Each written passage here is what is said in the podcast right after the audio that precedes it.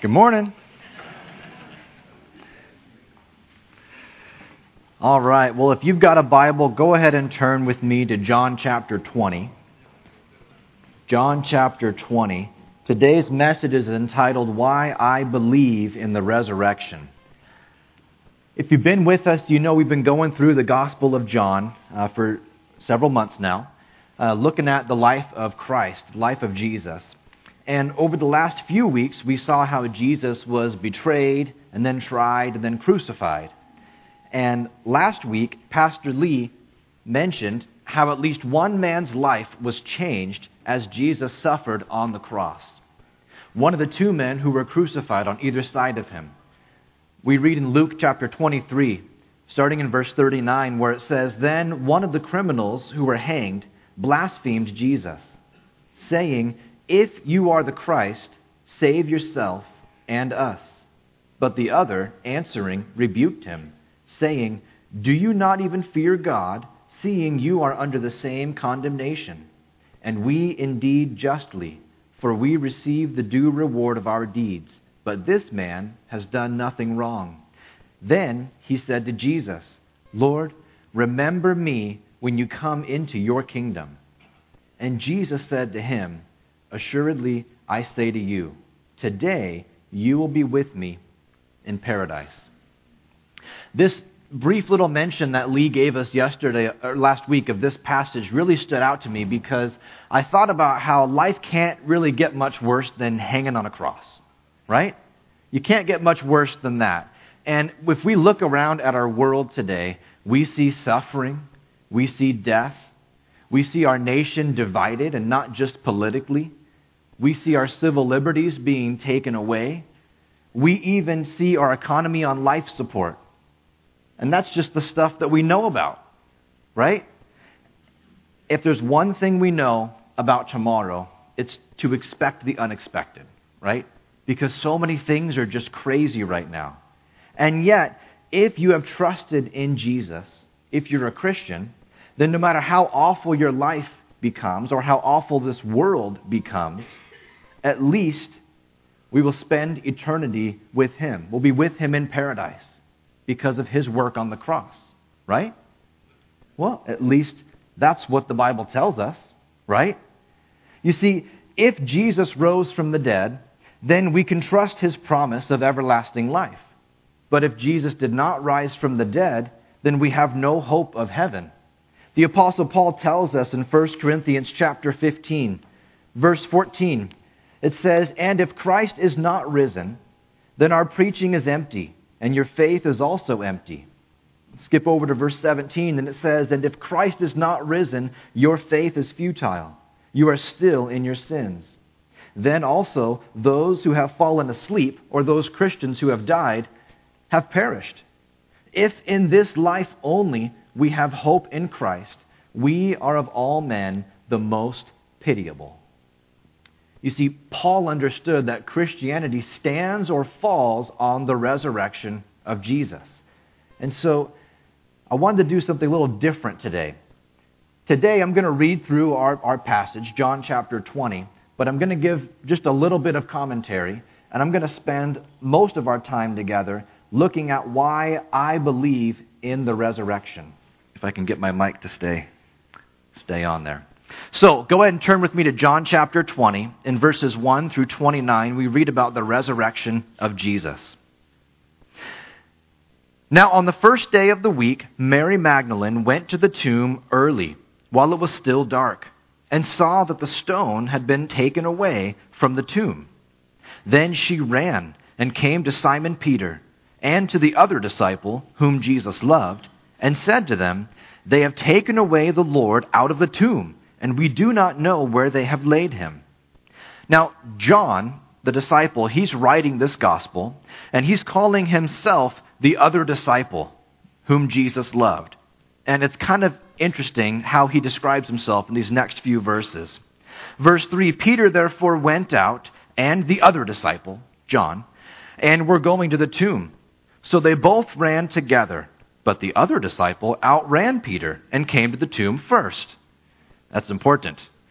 And he, stooping down and looking in, saw the linen cloths lying there, yet he did not go in. Then Simon Peter came, following him, and went into the tomb. And he saw the linen cloths lying there, and the handkerchief that had been around his head, not lying with the linen cloths, but folded together in a place by itself. Then the other disciple, who came to the tomb first, went in also, and he saw and believed.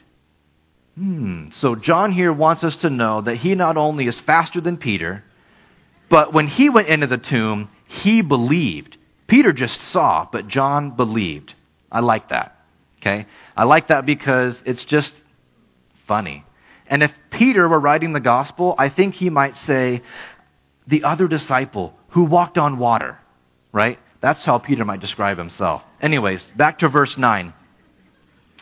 For as yet they did not know the scripture, that Jesus must rise again from the dead. Then the disciples went away again to their own homes.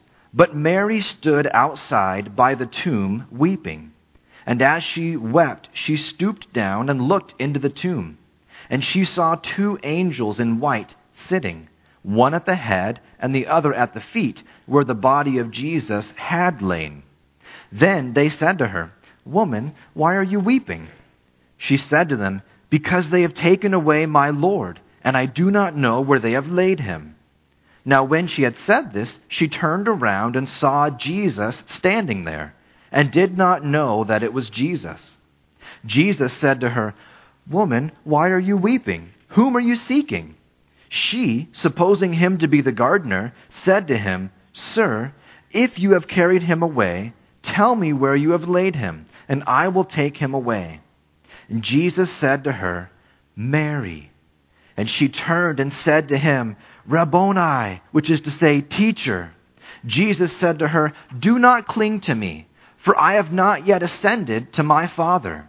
But go to my brethren and say to them, I am ascending to my Father and your Father, and to my God and your God.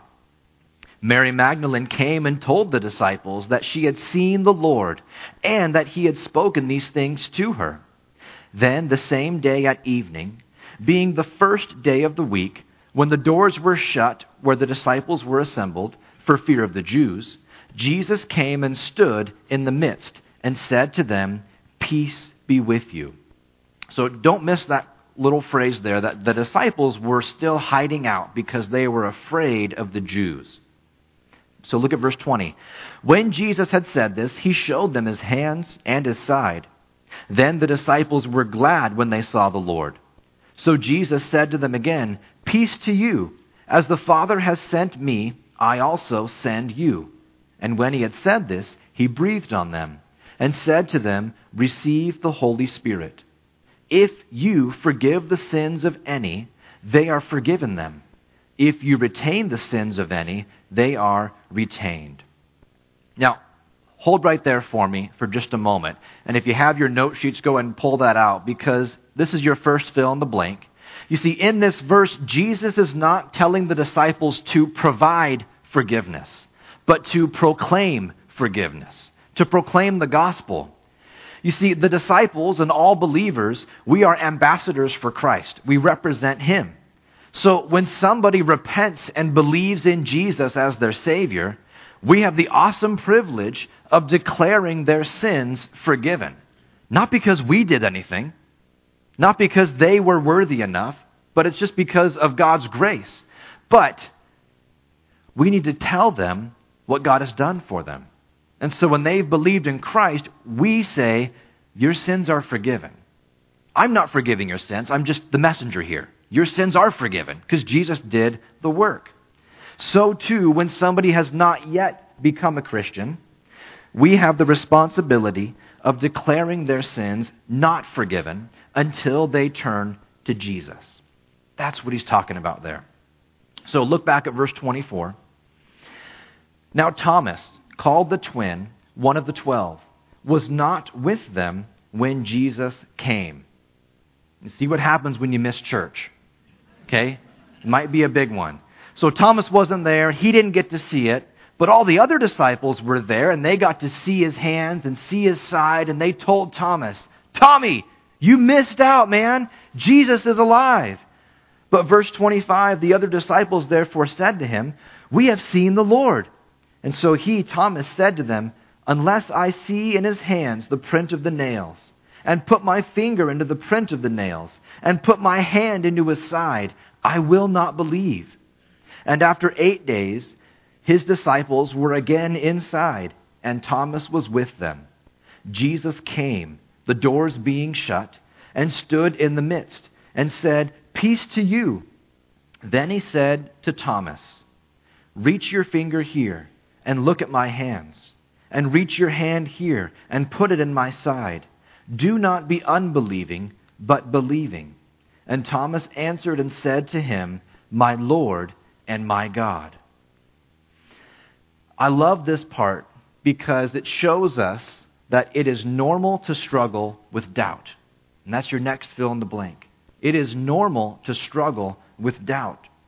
When Thomas doubted, Jesus didn't say, Fine, Thomas, you go hang out with Judas.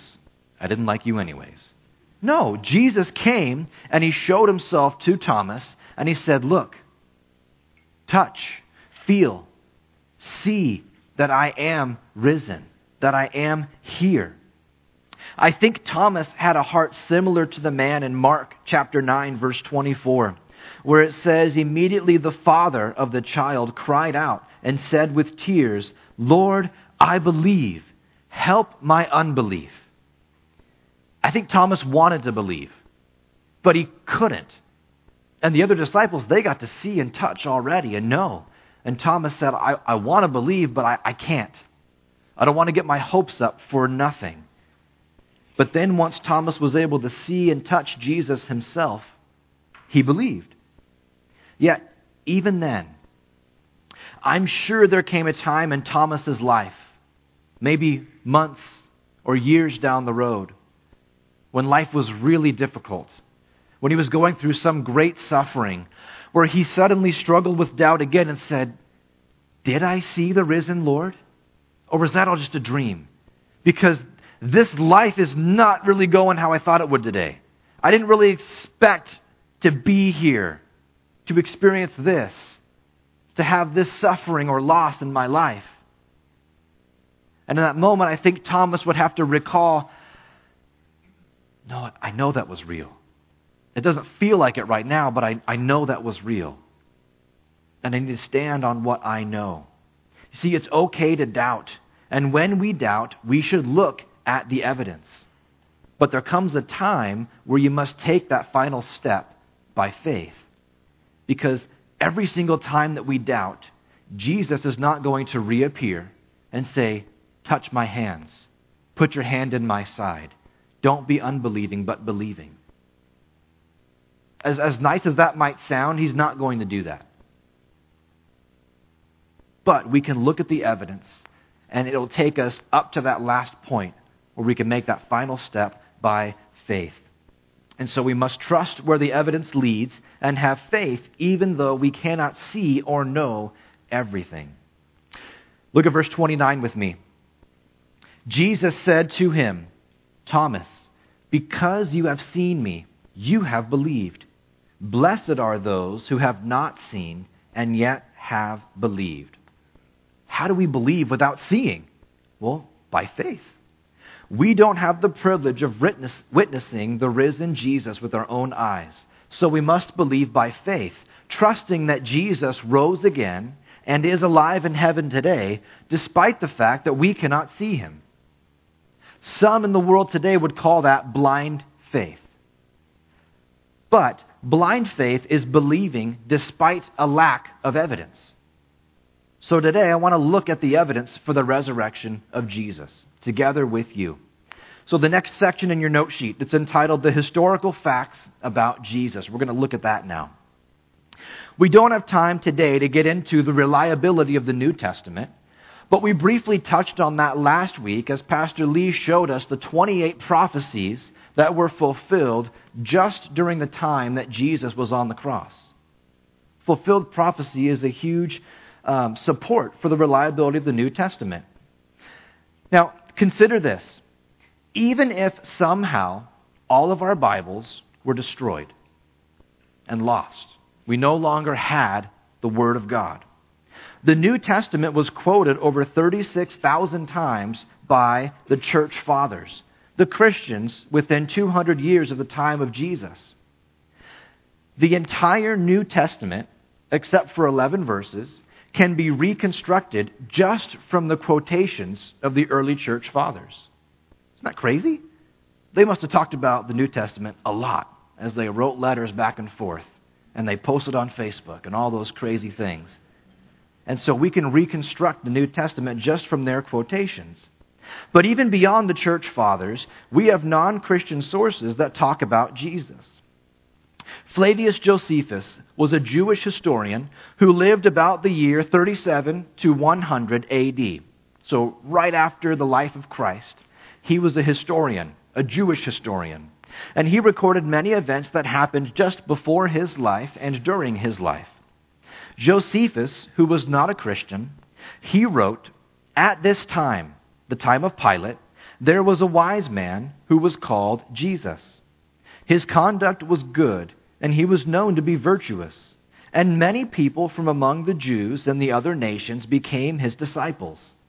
Pilate condemned him to be crucified and to die. But those who had become his disciples did not abandon his discipleship. They reported that he had appeared to them three days after his crucifixion, and that he was alive. Accordingly, he was perhaps the Messiah, concerning whom the prophets have recounted wonders. That's pretty remarkable, coming from a first century historian in the Roman Empire who was not himself a Christian. And yet he says all of that about Jesus. Now, two men named Norman Geisler and Frank Turek, they wrote a book called I Don't Have Enough Faith to Be an Atheist. And they go through and look at some different reasons and evidences that point to Christ. And after they quote Josephus themselves in their book, they add this, and I'm going to quote them. They said, Just how many non Christian sources are there that mention Jesus? including Josephus, there are 10 known non Christian writers who mention Jesus within 150 years of his life. By contrast, over the same 150 years, there are nine non Christian sources who mention Tiberius Caesar, the Roman emperor at the time of Jesus. So, discounting all the Christian sources, Jesus is actually mentioned by one more source than the Roman emperor himself. If you include the Christian sources, authors mentioning Jesus outnumber those mentioning Tiberius 43 to 1. Pretty remarkable that all these people talk about Jesus. For 2,000 years ago, that's a lot of evidence. And so, again, if we somehow lost all of our Bibles, and even beyond that, if we somehow lost all of the writings of the church fathers, so that we only had these 10 surviving non Christian sources, here is what we would still know about Jesus. Jesus lived during the time of Tiberius Caesar. He lived a virtuous life.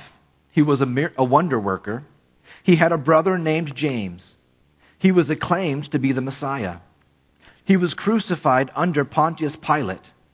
He was crucified on the eve of the Jewish Passover darkness and an earthquake occurred when he died. His disciples believed he rose from the dead. His disciples were willing to die for their belief. Christianity spread rapidly as far as Rome, and his disciples denied the Roman gods and worshiped Jesus as God. And again, we learn all 12 of those things from non Christian sources from the first and second century. That's quite a bit. That's quite a bit to know about Christ. And this brings us to the first of our theories to disprove the resurrection. You see, skeptics have come up with different theories of maybe why the tomb was empty, or maybe why people believed what they did, of why Christianity began in the first place. Because they've rejected what the Bible says, and so they've got to come up with another reason why. And so here's the first theory some say Jesus or his miracles and resurrection was a myth. He was just a myth.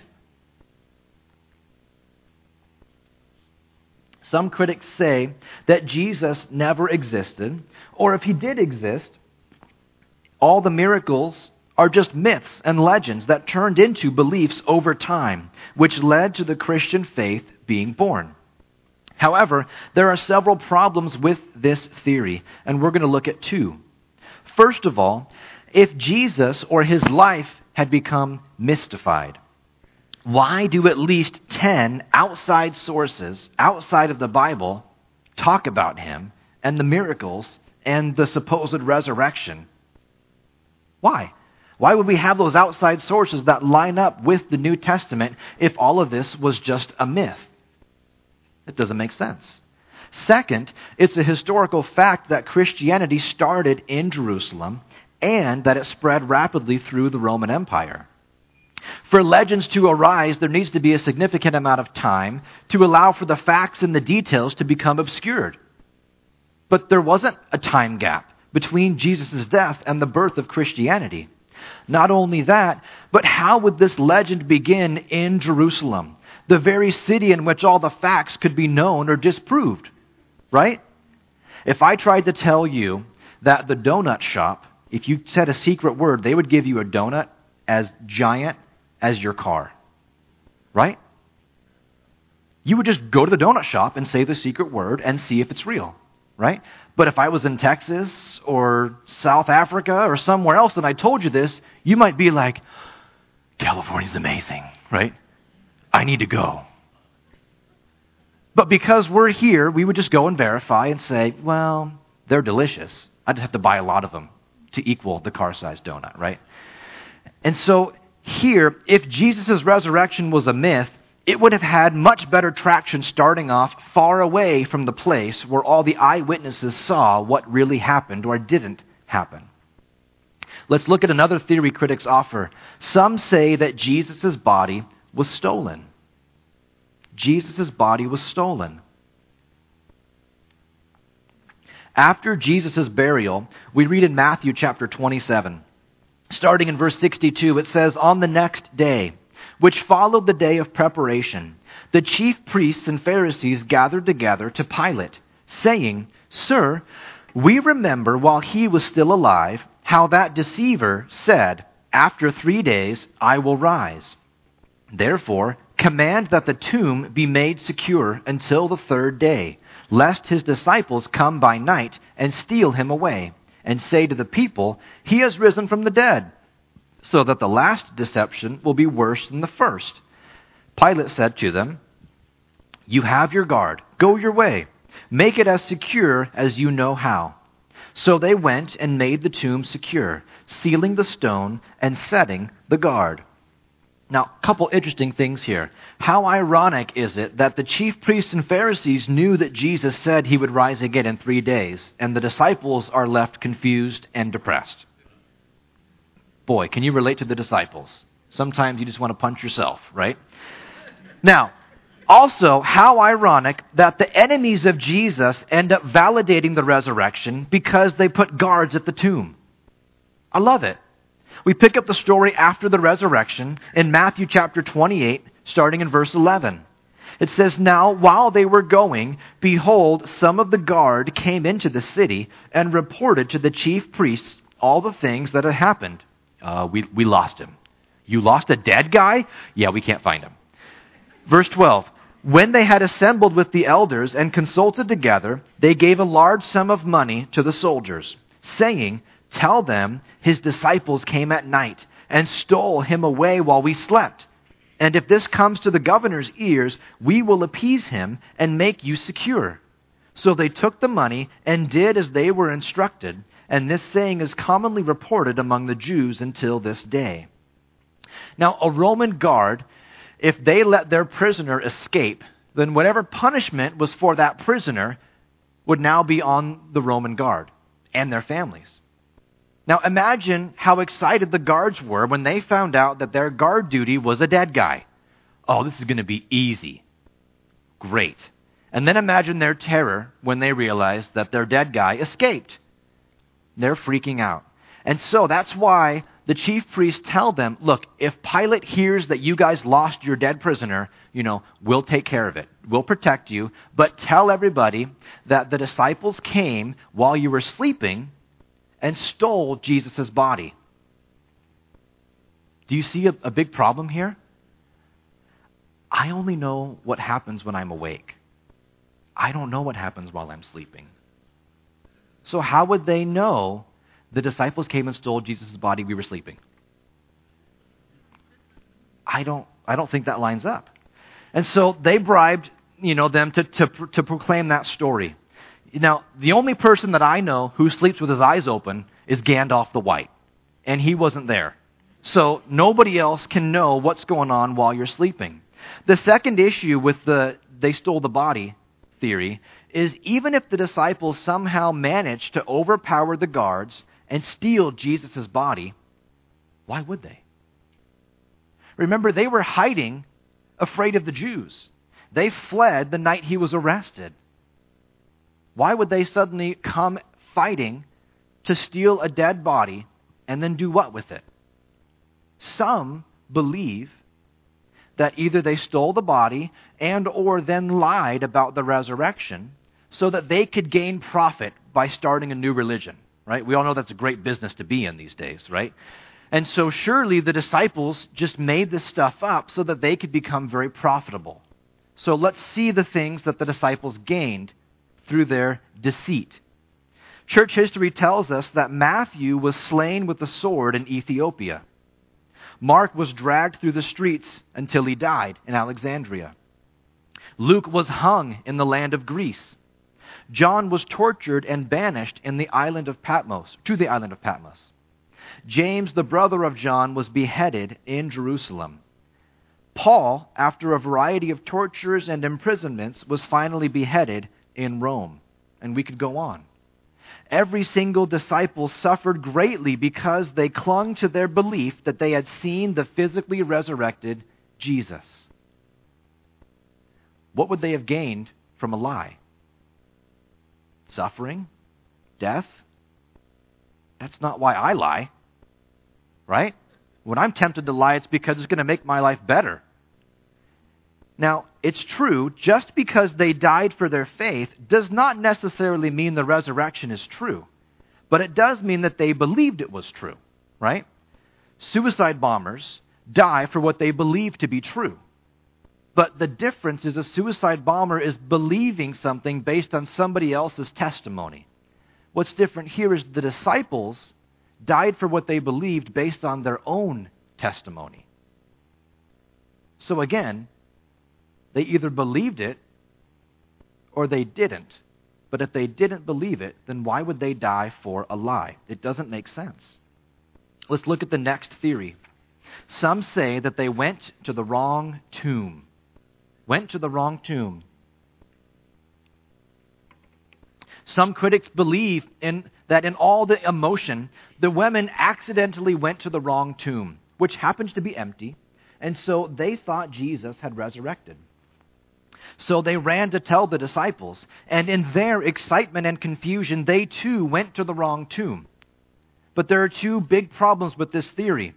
First of all, if you were one of the chief priests, who went through all the trouble to get Jesus crucified and killed, the first thing you're going to do when you hear the claim that he's resurrected is you're going to go to the correct tomb and you're going to open it and you're going to hold up Jesus' dead arm and say, Look, he's still dead.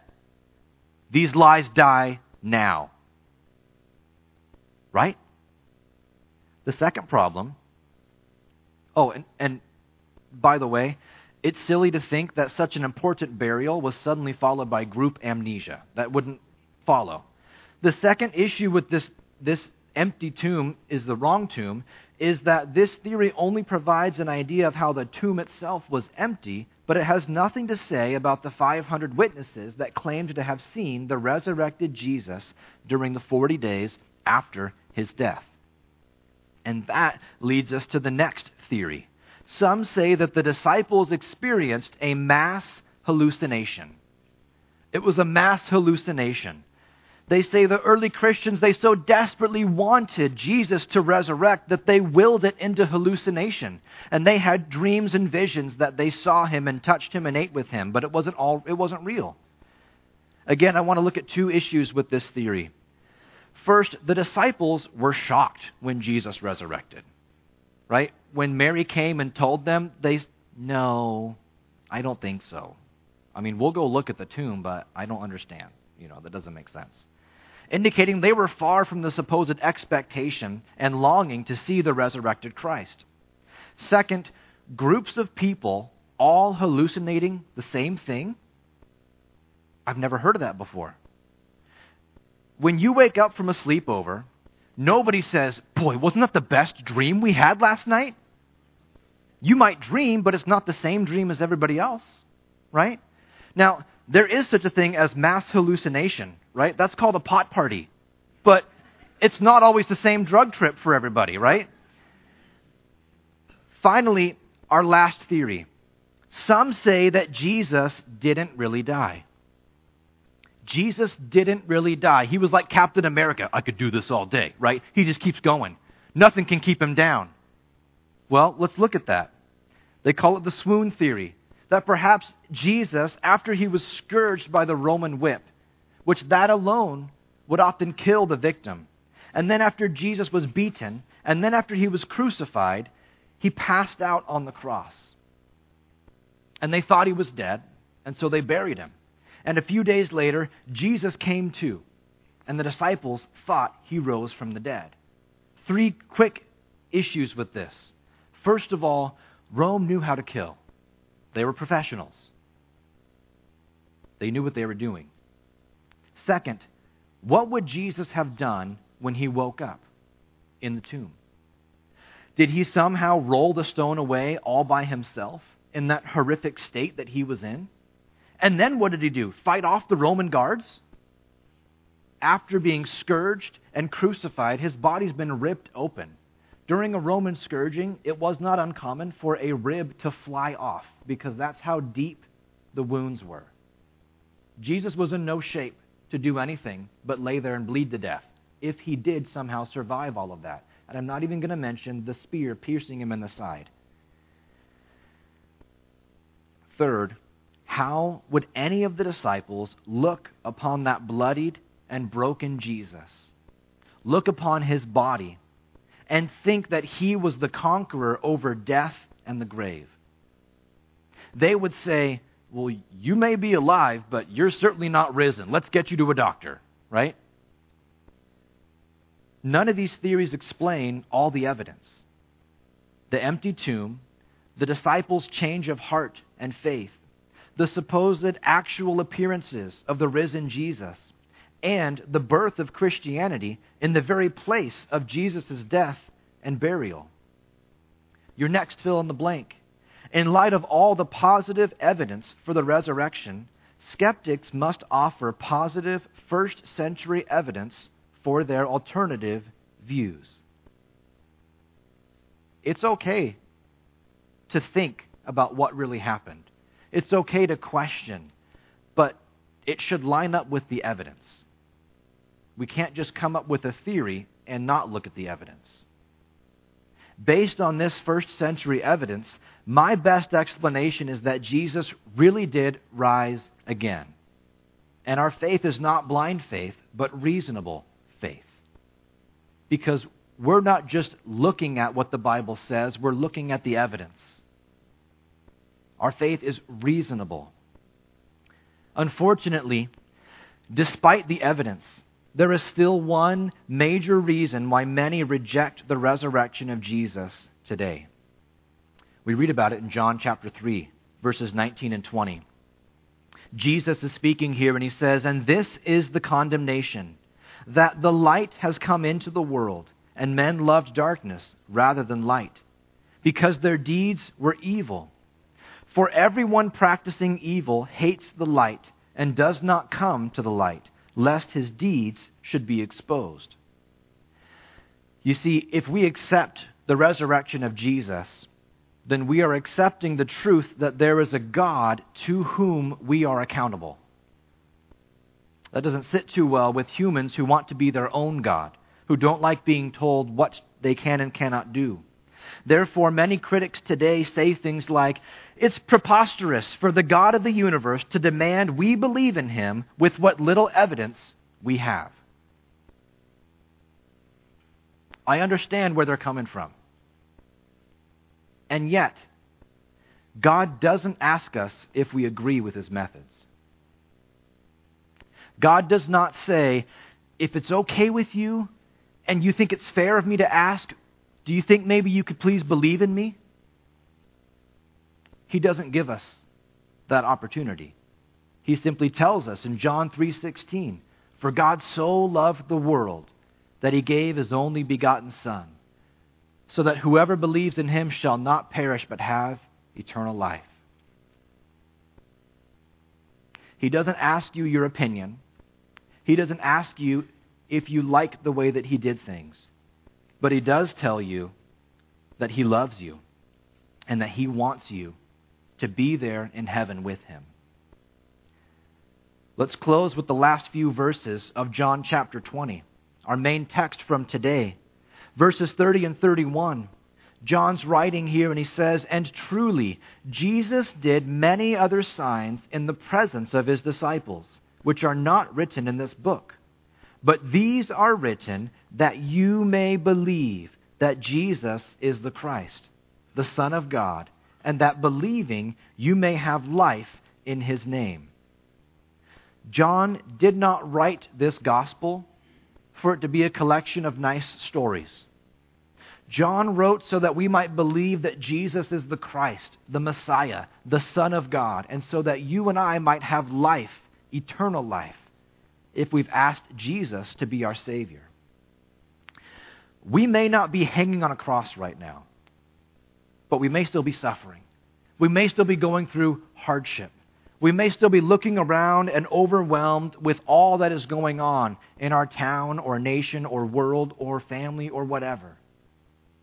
And yet Jesus wants to remind you in John 16:33, "These things I have spoken to you that in me you may have peace." In the world you will have tribulation, but be of good cheer. I have overcome the world.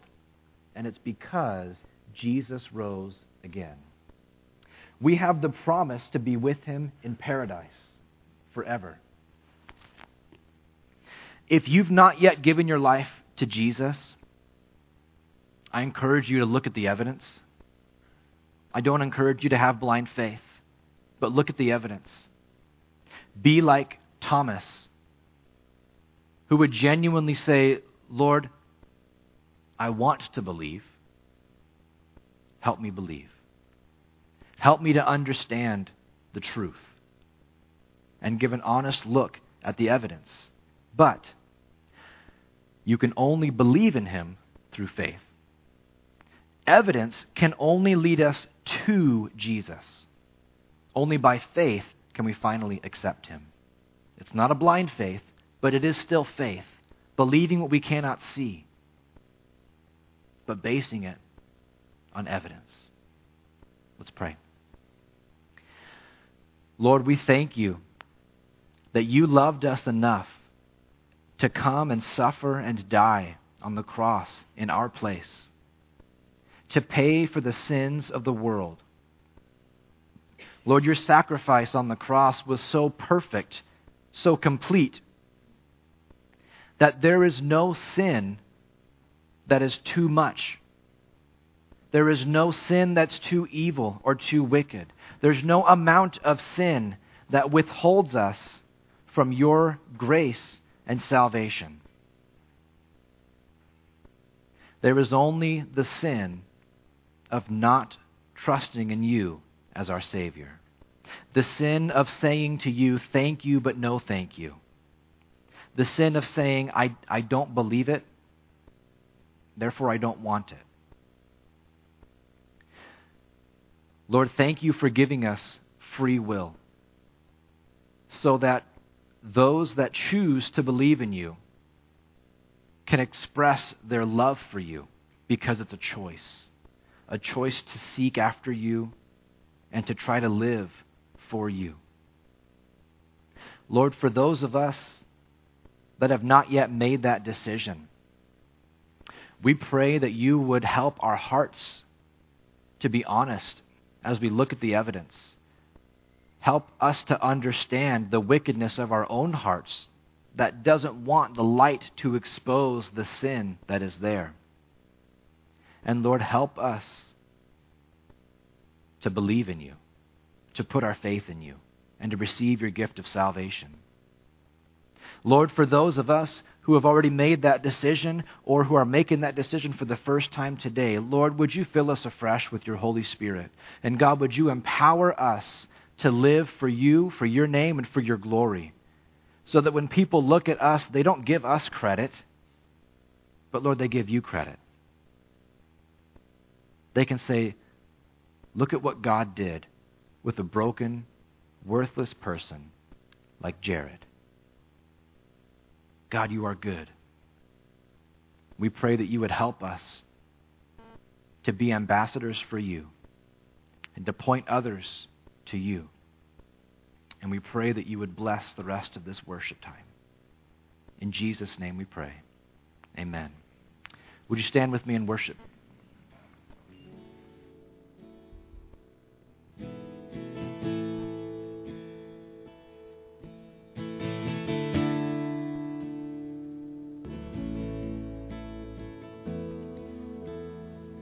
I don't know I don't know where you're at in faith.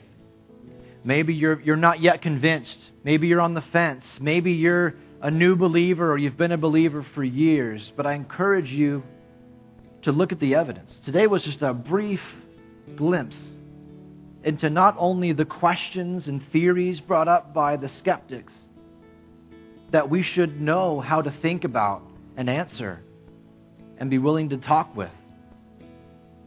As well as looking at the evidence, we just talked about a little bit of it. And so, no matter where you're at, I want to encourage you with a few resources for more study. The first one, they're at the bottom of your note sheet, by the way, but the first one is the movie, The Case for Christ. It's not only entertaining, but it's encouraging for your faith. The second one is a book the book I mentioned earlier, I Don't Have Enough Faith to Be an Atheist. It's a fantastic book. It's my favorite book about defending the faith and why we believe what we do. Finally, there's a website, alwaysbeready.com. It has hundreds of articles on there that are written for people to read and understand who don't have PhDs, like me. I don't have a PhD. I like things that are easy to read. And by the way, the book, I don't have enough faith to be an atheist, there's an audiobook too for those of you that don't want to read. So check it out. Know that we love you. And if you have questions, you're still wrestling, I'd love to talk with you. If you have something we can pray for you about, we're up front to pray with you. God bless you. Have a great rest of your day and have a great week.